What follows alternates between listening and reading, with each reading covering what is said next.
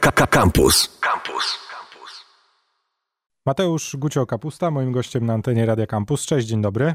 Cześć, witam. Zazwyczaj słyszymy się tu, żeby porozmawiać o esportowej stronie Twojego życia, ale tym razem e, stwierdziłem, że napiszę do Ciebie, żebyśmy pogadali o legendzie sportów motorowych w ogóle, czyli o Valentino Rossim, który no, ostatnio zapowiedział to, co było nieuniknione, czyli że kończy swoją karierę. Tak, i to była y, faktycznie spodziewana wiadomość, a jednak mimo wszystko smutna. Jakoś mnie tak przybiła, bo tak się często ludzie mówią, że MotoGP bez Rossiego pewnie nie będzie tym samym, a to pewnie dlatego, że wyniósł to MotoGP na zupełnie inny poziom.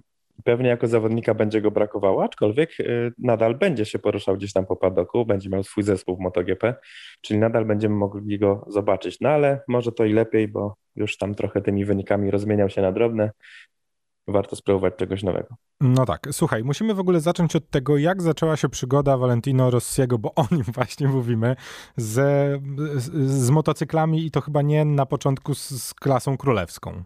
Oczywiście, zaczynał y, u siebie w kraju, we Włoszech. W ogóle tą y, pasję i, i tą chęć do ścigania zaszczepił w nim jego ojciec Graziano Rossi, który też właśnie ścigał się z numerem 46, stąd później Rossi przejął ten numer w Mistrzostwach Świata. I w 1990 roku zaczął się ścigać, miał wtedy, jeśli dobrze pamiętam, 11 lat, czyli wtedy, kiedy się urodziłem, e, zaczął od zawodów minimoto i później w 93 wziął udział już w Mistrzostwach Włoch w klasie 125 cm3. Rok później zdobył tam tytuł Mistrza Włoch. Później jeszcze sezon e, spróbował swoich sił w Mistrzostwach Europy, tam skończył na trzecim miejscu i wtedy w 96 trafił już do Mistrzostw Świata do kategorii 125 cm3. No tak. Czyli przy... bardzo szybko się przeniósł w ogóle do Mistrzostw Świata. No tak. to zaledwie szósty, szósty rok. No i co ciekawe, w klasie 125 w drugim sezonie e, zajął pierwsze miejsce, został przeniesiony do klasy 250, którą również zawojował w pierwszym sezonie, drugie miejsce w drugim sezonie pierwsze, przeniesienie do 500, która wtedy, wtedy jeszcze panowała i po raz kolejny drugie, pierwsze miejsce po to, by w roku 2002 przenieść się do klasy królewskiej, czyli do MotoGP. Jak to mówią, reszta to już historia. Otóż to, a kiedy już przeniósł się tam do tej klasy MotoGP, no to już zaczęła się dominacja. Zwycięstwa za zwycięstwami, zwycięstwami, rekordy punktowe, rekordy zwycięstw w jednym sezonie, generalnie był nie do zatrzymania, rekordy torów, absolutne szaleństwo. I nie pamiętam drugiego takiego zawodnika, który by po prostu. Ja pamiętam komentora, z, komentatora, przepraszam, z Eurosportu, który kiedyś tak nudno powiedział: Ten Rossi to tak wygrywa i wygrywa, nic się tu nie dzieje, moglibyśmy równie dobrze nie oglądać tej transmisji, bo i tak wiadomo, co się wydarzy. No tak, w tamtym momencie, w którym, w którym ta jego kariera wystartowała i w, w którym wybuchł tak naprawdę, wybuchło szaleństwo i rossomania, bo tak chyba możemy śmiało powiedzieć, ludzie, ludzie zaczęli spoglądać, no właśnie, chyba trochę w ogóle przez Valentino Rossiego ta, ta dyscyplina motorsportu zyskała taką popularność, jaką cieszy się w tym momencie. Tak, wydaje mi się, że wyścigi motocyklowe są jakieś y, trochę zamknięte w pewnym sensie, były zamknięte w pewnym sensie i ktoś musiał to po prostu lubić, dowiedzieć się albo ewentualnie lubić motocykle, wtedy się zaczynał tym interesować, ale gdzieś tam przeciętny Kowalski w ogóle nie miał do tego jakby dostępu, nie docierały do niego informacje, a Rossi to wyniósł do mas to wszystko, swoją, swoim stylem bycia, swoim y, uśmiechem, y, no był też takim showmanem, jakby nie patrzeć i spłodzić dzień sprawiał, że to wszystko, to MotoGP docierało do większego grona ludzi, wszyscy zaczęli się interesować i nawet jeżeli ktoś nie oglądał wyścigów, ktoś tego nie śledził, ale usłyszał nazwisko Rossi, a kojarzy, to ten motocyklista z jakiejś tam serii wyścigowej. Więc to był jakiś, to jest fenomenalne, że potrafił pociągnąć tyle ludzi za sobą, tak się zainteresować tym sportem również i że trybuny na całym świecie są zawsze wypełnione w większości na kolor żółty. Z jednej strony możemy rozmawiać o walorze sportowym i o tym, że Rosji wchodząc do, do klasy królewskiej ją zdominował. Moglibyśmy rozstrzygać to, czy, czy, no właśnie, czy on był po prostu tak dobry, że, że zaczął wygrywać, czy nie wiem, miał najlepszy sprzęt, czy po prostu jeździł w zupełnie inny sposób niż, niż ta cała reszta pozostałych zawodników w tamtych, w tamtych latach? Właśnie był taki moment, kiedy jeździł na Hondzie, że ludzie zarzucali mu, że wygrywa dlatego, że ma najlepszy sprzęt że Hondą to się nie da inaczej jeździć jak po zwycięstwo. I wtedy bardzo średnio radząca sobie Yamaha, która była gdzieś w środku stawki, zazwyczaj trochę poza pierwszą dziesiątką też, jakimś cudem go przekonała, ściągnęli go do siebie.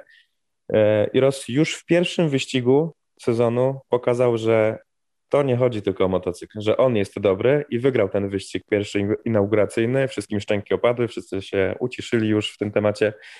Także y, no, były takie rzeczy mówione, że Rossi mógłby i na motorynce wygrać. Wiadomo, że tak to się nie da, ale, ale generalnie jednak talent, miał dryg do wszystkiego i nie tylko do wyścigów motocyklowych, czego się nie tknie, co ma związek z wyścigami, Formuła 1, rajdy, zawsze sobie świetnie radzi. Więc po prostu talent. Po drugie, też ten jego wizerunek, który, no właśnie, który wynikał chyba trochę z tego, że był. No właśnie, wchodząc do, do klasy królewskiej, po prostu gościem, który nie patrzył na nic i na nikogo, był po prostu sobą, był kolorowy, można by nawet powiedzieć, że nieco ekstrawagancki, jak na to, że, że startował w klasie, no bądź co bądź, mówi się nadal o niej klasie królewskiej w wyścigach motocyklowych. Oczywiście, on jest jak Piotruś Panu, po prostu wszystkich oczaruje. Jego się nie da nie lubić. A, myślę, Zawsze że znaleźlibyśmy na pewno jakiś, wiesz, takich... Myślę, że... Dobra, no pewnie. Wszędzie się tacy znajdą, okej, okay, no ja, ja to mówię chyba nieobiektywnie.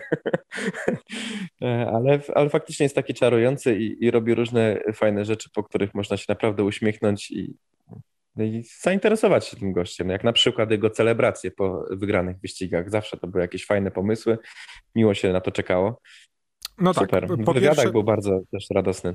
No tak, po pierwsze celebracje, po drugie to jego cudowne włoskie usposobienie, czyli cały czas uśmiech, nieważne co się dzieje. Ja pamiętam, tak. że no już od kilku sezonów Rossi był na tej takiej no, pochylni, która no definitywnie pokazywała nam, że to, to już powoli koniec jego dominacji w motocyklowych mistrzostwach e, świata, a mimo wszystko wychodząc na konferencję cały czas uśmiechnięty, radosny, widać po prostu, że obcowanie z motocyklami jest e, jest po prostu całym jego życiem i to chyba, to, to chyba też to trochę tak e, zdominowało mm, i, i wyniosło go po prostu na wyżynę i, i, w miejsce, w którym w tym momencie się znajduje, czyli po prostu jest legendą wyścigów motocyklowych za życia, no nie ma się co oszukiwać. Oczywiście.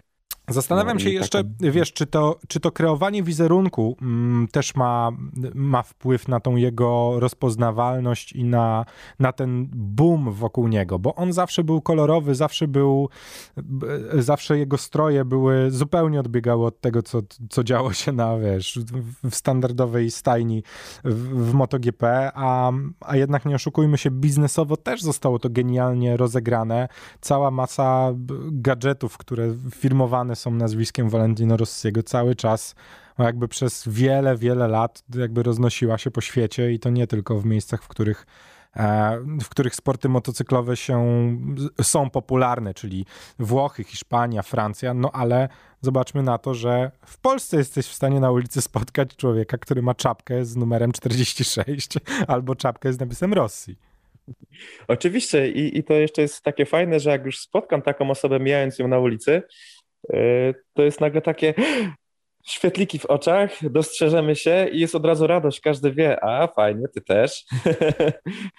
jest uśmiech. Kiedyś jakiś gość nawet mnie przytulił e, pod sklepem, hipermarketem. Mieliśmy te same bluzy, tylko odwrotne kolory. Ja miałem czarną z żółtym napisem 46, on miał żółtą z czarnym napisem 46 i od razu pełnia szczęścia. E, dobra, słuchaj, po pierwsze, kto wypełni lukę po Valentino Rossim w, w klasie królewskiej? Czy ty widzisz kogoś takiego, kto, kto może zapełnić to miejsce i kto ma szansę przejąć, e, no właśnie, może nie tylko pod względem sportowym to, co, to, to czego dokonał Valentino Rossi, ale to, jaki po prostu był? Chyba nie. on, jest, on jest jedyny w swoim rodzaju. Znaczy, widzę, że jest trochę zawodników, którzy też próbują jakieś tam swoje show robić. Tylko właśnie, mam wrażenie, że Rosji tak jest. Zresztą kiedyś gadałem o tym z Pawłem Szkopkiem, bo on miał okazję poznać Rossiego na żywo. Czy Rosji jest rzeczywiście tak, jak go widzimy w telewizji? Mówi, że tak. Jest po prostu wariatem. Nie wiem na ile, Dokładnie. Nie wiem, na ile inni zawodnicy tak mają, a na ile próbują gdzieś tam troszeczkę podgapić, żeby zyskać sobie przychylność i popularność, ale wydaje mi się, że nie ma drugiego takiego zawodnika, ale tak już też mówisz o względach sportowych, tak samo wydaje mi się, że nie, bo jednak Mm, Marquez na przykład, który później przyszedł, był też takim dominatorem trochę i dużo wygrywał i ciężko go do momentu uzyskania tej jego kontuzji nieszczęsnej było zgasić. E, ale teraz jest tylu zawodników szybkich, tak wyrównany jest poziom, że nie, nikt się tak nie wyróżnia bardzo mocno. No. Każdy tam ma szansę wygrać, a wszyscy no, są inni niż Rosji. No nie umiem tego powiedzieć, ale wydaje mi się, że nie będzie drugiego takiego. Kilka lat będziemy musieli uporać się z tą stratą. Mamy nadzieję, że cały czas będziemy mogli go obserwować, e, no po prostu gdzieś tam kręcącego się na padoku, a w tym momencie cieszmy się ostatnim sezonem, który w klasie królewskiej e, spędza razem z nami. E, Mateusz Gucio-Kapusta był moim gościem na antenie Radia Campus. Mateusz, bardzo Ci dziękuję. Dziękuję Wam, również pozdrawiam. Radio Campus.